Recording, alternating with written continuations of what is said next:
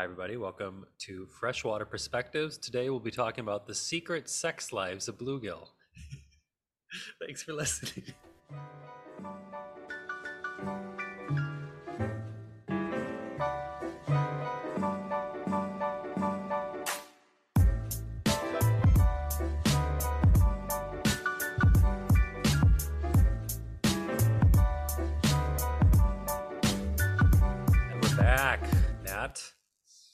How we doing?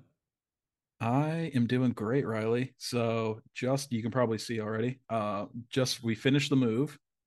We are I'm in my new little home office right now. Love Ooh, it. Fancy. It's great. I know. We're I'm not doing it from our single bedroom apartment where Rachel has to wait to use the bathroom like in between takes. So she's happy. Yeah. I'm happy. This is great. I have a little bit of a commute now, but it's not so bad. The biggest issue I had with moving, shout out to U-Haul for this story. so, Sponsored. yeah, shout out to U-Haul. um, it's not a good plug, don't worry. Uh oh. So, so the plan was to move Sunday, Saturday morning. So Yeah. I was going to get the U-Haul Friday morning. Rachel and I were going to pack Friday, and then we would just get up and leave Saturday morning, first thing, right? Just throw the bed in there or whatever.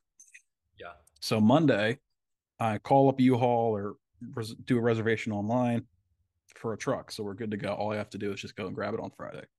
Mhm. So we roll up to this place on Friday, talk to this woman. She seems like she has no idea what we're talking about with the U-Haul. She's like, "Oh, let me call my boss." Calls her boss. She she just comes over and just says, "Yeah, we don't have any trucks." And I go, so now what do we do? this the Auburn U-Haul place? Yeah. I was like, there's just a bunch of characters. I was like, so now what do we do? And she says, well, you can call like this 1 800 number for U Haul. And I said, okay. So then Rachel and I left. And then I was like, you know what? Actually, let's just go to Home Depot because Home Depot has like those budget trucks you can rent. Right. Yeah. So go over to Home Depot, talk to the guy there. He says, oh, so those you have to re- like call Penske or whatever to reserve those. I said, okay, call Penske.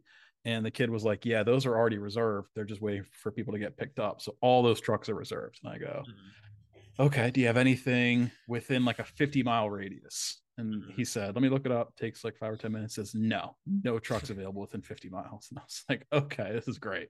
Oh, So I called Budget Truck, same thing. Call U-Haul again. And then I asked them, nothing within 50 miles. So then I'm looking at Rachel and we're just like, what do we do now? And I was like, okay, what if I call U-Haul back? Ask if they have a truck where we're moving, which is about an hour away from Auburn. oh, smart. So we drive an hour, go get it, drive back. But then when we go to drop the truck off tomorrow, it's just right there. We don't have to pay extra because it's somewhere else. So that's what we ended up doing. So we drove there, picked up the truck, turned around, loaded it up, and then we were good to go. Dude, so yeah, shout uh, out to U-Haul, you know, for That's shisty. yeah, that was very I remember frustrating. that U-Haul guy there. He also did like costumes for Auburn, like football, and like he was telling me about it when he was like loading me up, or you know, Mhm. I was like, "That's that's all." He's like, "This is my this is my um, you know this is my main gig. This is just a side gig to get me through." I was like, I, "Truly, all the best, but can I go?" Like, like we are like ready to go. This whole situation just reminded me. Do you remember that Seinfeld episode where Jerry reserves a car and they Yeah, don't have the car? He's like, I don't think you know how reservation works. You see, you can hold the reservation, but you don't know how to hold on to the car. You know, it's exactly Like, like, I want, wanted to have. you want insurance? You're like, I'm going to beat the crap out of this thing. Yeah, yeah, that's right. Uh, That's funny. Oh man, but Oh, that's man. that's all that's going moved on here. It's over. Huh? Yeah, Said you're right. moved in. We're moved Dude, in. you're out of just- Auburn. Bittersweet, man. I know it is bittersweet. I thought the commute but- was going to be worse than it is, but it's actually not bad. I don't mind it. At least right now, I'm two weeks into it. So, um, Um, yeah. Did you yeah, a- beat one 'em. final can- cannonball in the Brooks? we still have the apartment until for another about month now because the apartment place never got back to me. I was like, oh, the next person can move in if they want crickets. I was like, fine, Mhm. whatever. Yeah. Interesting. hmm Huh. If I have if I have a late night at the office, I'll just like pass out on the floor in there, That's funny. just a yeah. bare hardwood floor. Ugh. But Ugh. yeah, um, it's yeah, it's definitely bittersweet being away from Auburn. But you know, Rachel's got a adult job with adult money, so you know. Yeah. Are you just like feed me? No, we're trying to keep it 50-50, trying. Yeah. But what do you guys got going on? Um, you know, Sam is pregnant as all else. So she she's she's doing it. But she's She- been a trooper, so we've been on the canoe a couple times. Oh wow. Dude, one day did we canoed eight miles. And then we hiked eight eight miles. Oh my god. Poor Sam. What are you doing to her? Dude, but then between there we got these it, like there's a cheeseburger place or burger place and, Oh. and it's like a hundred it's from 1908 it's been going since Oh, wow. 1908 so she got like two cheeseburgers refueled and then we just kept on glomping and uh i didn't realize it was gonna be that long but whatever and then uh yeah it's actually really dry here Okay. so it's kind of weird looking at like all the um the river super low too so we went Hmm. two days ago on the river and i found a, a 10 point buck oh. shed Oh shoot. like Did you a, keep a it? head. Yeah, dude. I should take you, send you a photo. Like it's like a, it Yeah. just like sticking out of the water, and like we floated past. And I was like, Mm. slunk, and I grabbed it. Mhm.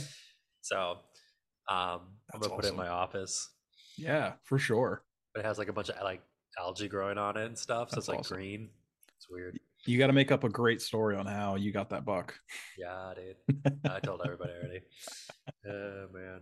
But uh, Okay. other than that, yeah, just budget budget season outreach. So so much outreach is Oh, happening okay. right now too. Okay. And uh, Nice. yeah, finances outreach. Okay. County fair. County fair. Yeah, dude. Apparently, I'm, I'm manning the bingo station. Oh, that's fun. And I was like, we'll count this at outreach Yeah. too. So it's like it's fine. It's like each organization has to do bingo. You know what I'm saying? They're yeah, like- yeah, yeah. So, okay. Um, That's yeah. easy. Yeah, man. Simple enough. Okay. Nice. But uh, yeah. So you anything else? Or are you ready to you ready to dive into bluegill? Um, well, I found so I found this article talking about the there was a Supreme Court case going on between the U.S. government and the Navajo Nation. Yeah, yeah. I'm So- Tell me about this. Yeah, so more or less, the Navajo Nation. So they they filed a lawsuit against the U.S. government um, because they're encroaching on their land and like you know their water rights. It's mostly around their water rights. That you know they have rights to these to these uh, adequate supply of water.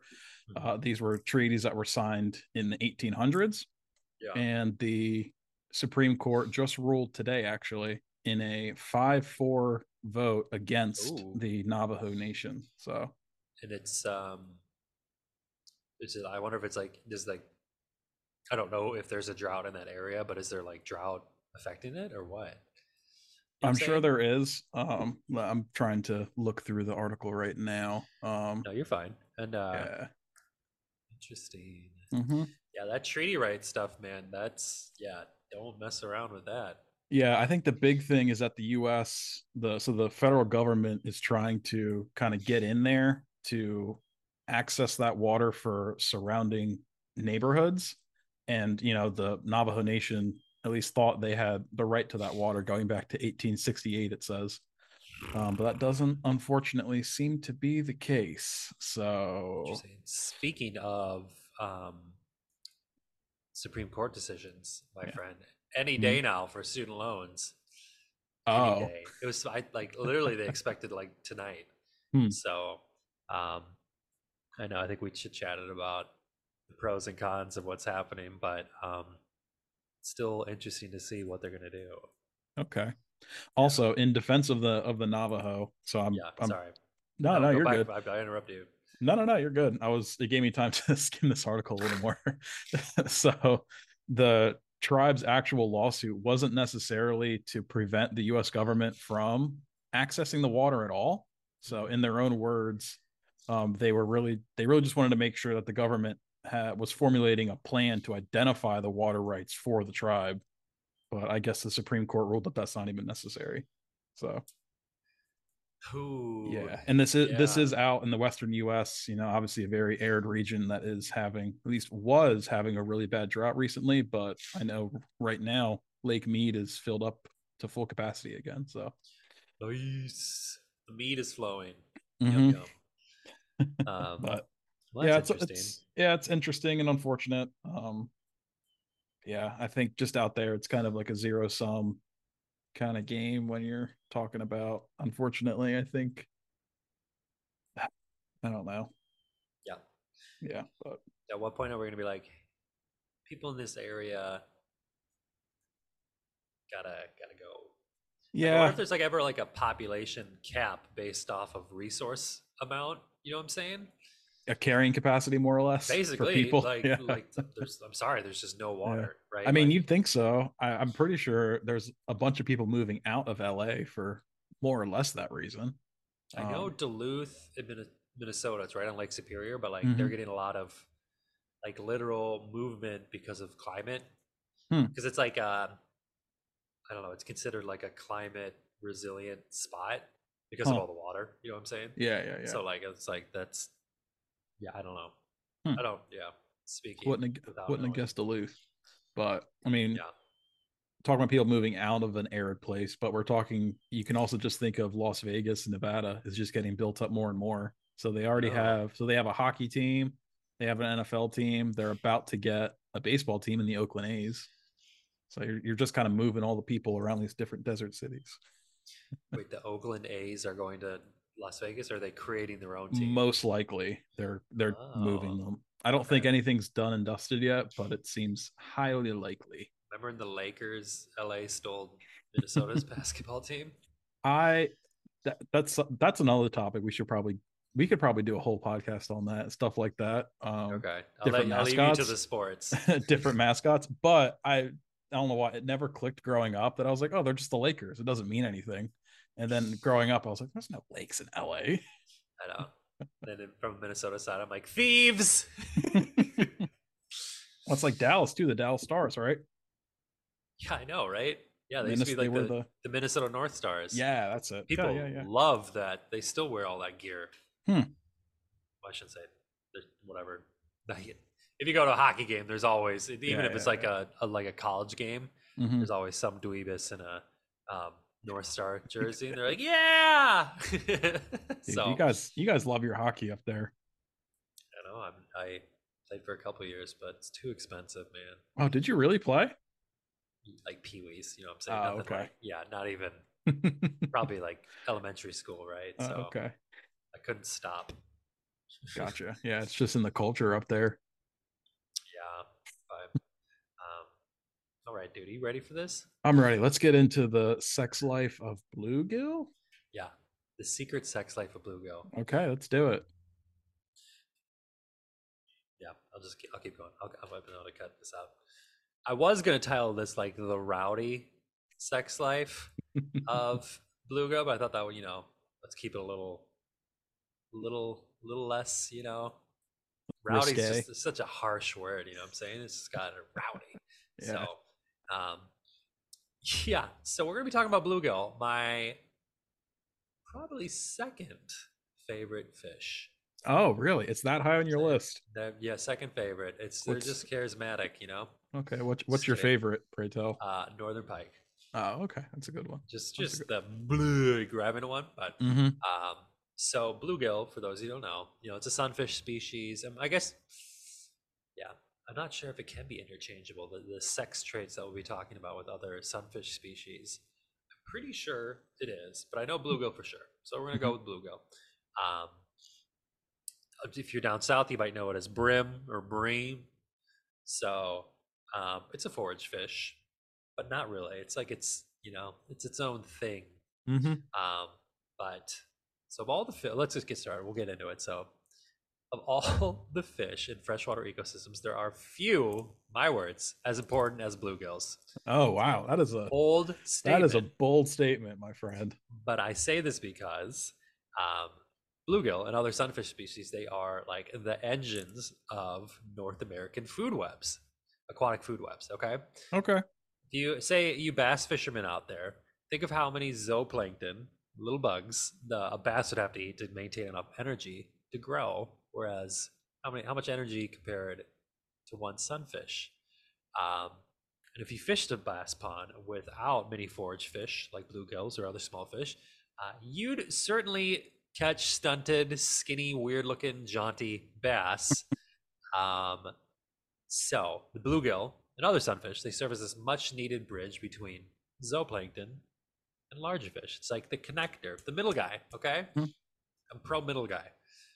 Um, as bluegill are major prey species, they have adopted reproductive strategies to compensate for this reality. So they know genetics through time that they are getting just hammered. Okay, and you could think of, you know, that's why most fish species they you know reproduce in such large numbers. And so it's like you know success in numbers, but like for for bluegill specifically, it's like, dude, like we gotta pump it out, and there's got to be many offspring that grow quickly to survive to maturity. That's how bluegill go.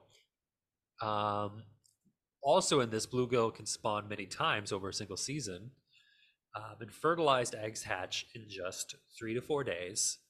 So you got, and I mean, Matt, you saw this one weird. So Matt and I, we did uh, a couple of like whole pond studies, Mhm. and uh, within there, we threw in some bluegill, and yeah, you could see over a season they could three, four times, and you'd see these little age classes of smaller, you know, fingerlings, a little bit bigger, Mhm. a little bit bigger. And you're like, oh my god, like they are just pumping out offspring. It's just ridiculous. Yeah, it's pretty impressive, especially because those were what tenth of an acre ponds. They were really Yeah. small systems. So I just I don't know. I didn't I didn't think they were going to do that well in there, but they absolutely thrived. frequent and rapid reproduction. But that is not just the only thing that bluegills have to ensure success into the future for their their species. Uh, they utilize, and this is really interesting. Not many species have this a genetic polymorphism, rare in freshwater ecosystems. Hmm. This includes four different sexual types compared to the two usually observed. Okay, Okay. Yeah, yeah, you yeah. ever heard about this, Matt? I believe I have. Yeah. But I'm gonna let you I'm gonna let Yeah. let, let you do your thing. Yes. So again, this is really, you know, marine s- systems like this is like a you know more commonplace still by like I guess I don't know. I'm not a marine biologist, but like it's fractional what's happening in freshwater like this this to occur, and um, so let's let's describe the players as I'm going to call it the, the players, the sexual players of the rowdy bluegill spawn. Okay, they're rowdy. Um, so let's describe the bluegill process for spawning. The first two are your ones that you probably think of. You got adult males Mhm. termed parental males and adult females termed parental females. Uh, you know, typical life cycle. Uh, they grow for a couple years, increase in body size to reach sexual maturity. Parental males first reach, reach sexual maturity at age seven. So pretty late in the game for forage fish, right? Wow, yeah. Interesting. Um, they are the nest makers. So in the spring and throughout the summer, you might see these craters and like gravel beds, Mhm. sandy gravel beds. Really, you know, they- can do it in mud too. They don't care. Like if that's the substrate, they're going to go for it. And um, these are parental males that make these nests, and they are the garters of eggs until they hatch. Hmm. Uh, typically, the larger the size, they'll have you know these striking color, dark orange like cheeks, greenish on top, Mhm. um, and a pronounced dark spot on their gill flap that can be dark bluish color, blue gills. Boom. Mhm. Not the gills, literally the the gill flap, the operculum potentially. Oh, Yeah. Operculum. Yeah. yeah, yeah. there it is. Words. Yeah. So we got parental males, then we have parental females. They reach reproductive age at age four. Wow, yeah. That still feels like a long Um, time. It is, yeah, bigger in size. Um, where their eggs are, you know, they, they get bigger when the eggs are ripe, but you know they're typically smaller than those parental males, Mhm. which is interesting. Um, they are, you know, they get larger, darker spot on their gills, lighter orange chest, lighter on top. So if you like held a male and female up, there can be some little difference in their coloration and size hmm but obviously that's age too dependent so but alas matt there are two more types of males in this Mm. in this menagerie okay and the first one is and i'm not making this up cuckold males hmm that is the scientific name for it and I, when i was taught this uh, they were termed sneaky Yeah. F U C K E R S, Mhm. sneaky effers, um, I which I thought was just wild. I was like, the golden age of science is over. You know, they just got away Hey with man, everything. some sometimes that uh you know that's that's just the word. I you know? mean, cuckold males is not very Yeah. much Hey, better. there's a if you want to keep this in the podcast, keep it. But there is a term for in fisheries biology that you use. It's big old fat f- fecund females. Ah, Boffs. gosh. Boffs, man, look it up. Big old Yeah. fat fecund females. Mhm. Look up boffs. Uh, so yeah, so we'll be talking about cuckoldry today, everyone. Mhm. And so cuckold males, these are smaller size males. They cannot, you know, gram for gram physically compete with parental males. Um, but cuckold males have a different advantage. They reach sexual maturity faster at age two. So you got seven versus Mhm. 2 hmm um, as well as a few other advantages that we'll cover in a little bit.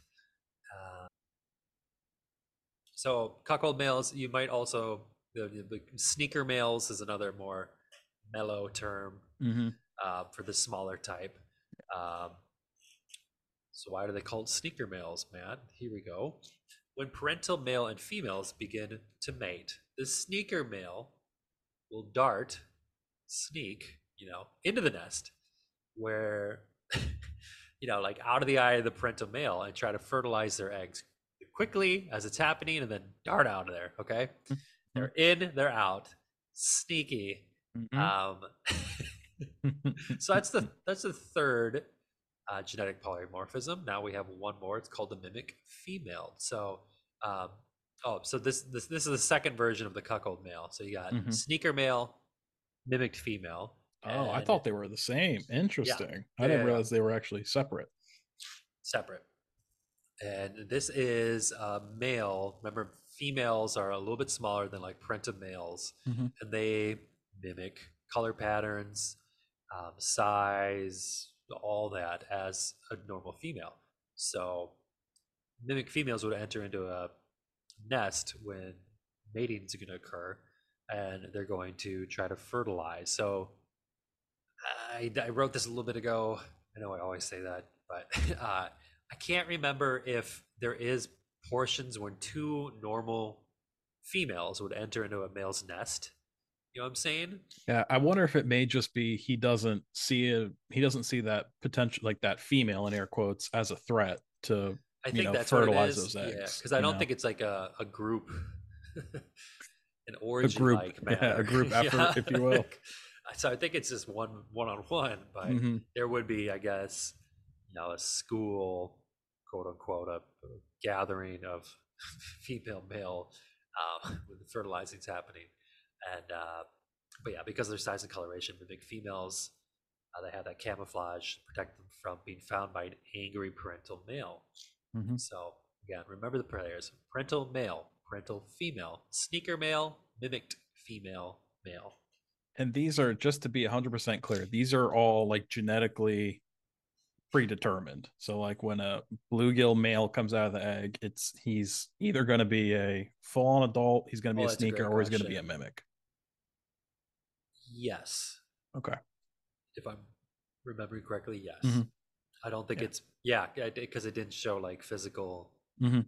Um, not where I read at least. Mhm. You know, like water temp or something, for example. Yeah. No, that's super interesting. And the fact yeah. that it's not only a behavioral trait that can that gets passed down, but it's a like actual morphological change. And the fact that it's within the same species is just absolutely bananas. Look at Matt's loving it. I knew he'd love I it. do. I love it. This is so cool. of a nerd than me. um, all right, so let's let's go a little bit deep dive into the spawn. Okay, so um, when spawning begins, let's back it up. Parental males will build these crater-like nests on gravel substrates, like we talked about. Water temperatures 67 to 80 degrees Fahrenheit. That's like when it begins. Okay. Okay. Um, it is suggested that larger parental males will have the dominant nest spots uh, within a pond, greater preference to you know better gravel beds, and potentially it's going to lead to more success in um, in in finding a mate. Parental males will drive other males and anything else that comes to their nest. Uh, you got gill flaring, charging, pecking, biting, and so on. Uh, this is why fishing the bluegill spawn is so freaking fun, is because you drop down anything and they will get some serious action. Oh Okay. yeah. hmm Um, then the parental females arrive. Okay, and the spaghetti begins. Uh, gravid females will enter into the nest. Uh, of the parental males they have chosen, with the choicest gravel beds, uh, the eggs and milt are released in unison, and they fertilize the eggs. Um, but again, this is just one way that the scenario can play out. hmm Uh, and this happens multiple times over a season, which is great. Um, that's why these are the powerhouse, the engines of the North American food web. Okay, and I don't know why I wrote this, but I put lurking in the background are the sneaker males. So I guess that's a little prose, prosy. waiting, waiting to strike. Uh, lurking. Oh, okay, sneaker males and the mimicked females. You're not. You're not wrong though. They are probably You know, lurking but back just, there. it's just They're waiting. so predatorial. um, and these male types dare not get close to parental males um, in the nest, otherwise they'd be physically removed. Okay. Mhm. Uh, but when a female bluegill enters into the nest, uh, and they know that the parental male has its attention elsewhere, uh, it will enter the nest. Last second, this is like they have video of this. It's pretty wild. Like it's like right now, that you see the sneaker male dart in, boom, the the milled eggs, everything's happening, Wow. male out. So it's pretty wild. Wow. Um, and then, yeah, the mimicked female at a lesser aggressiveness would follow suit, get in there, leave the area unexposed. Un, Hmm. un, unexposed? I guess it's being unexposed. So Mhm. um, that is, it's basically it, but there's a little bit of a little extra. So, um, so that that's the process. Uh, unique way of breeding found in bluegills, and this does raise the question: why, why, why this? Mhm. This could be for a number of reasons. Most likely, it's protect, protecting genetic diversity and diversifying spawning methods. Uh, really, like seven years for a you know forage fish to to spawn is pretty crazy. You know, Yeah. like and leaving the population at risks. If you have a variation in sexual ages, like mimic males, again, and they cut open a couple of those like cuckold males in the one paper I was reading, and it's like Mhm. literally like its guts. It's just like like reproductive organs. It's just sperm. What? Like it's Wow. crazy. Like it's just their little sperm, right? Like that's that's, That's it. Interesting.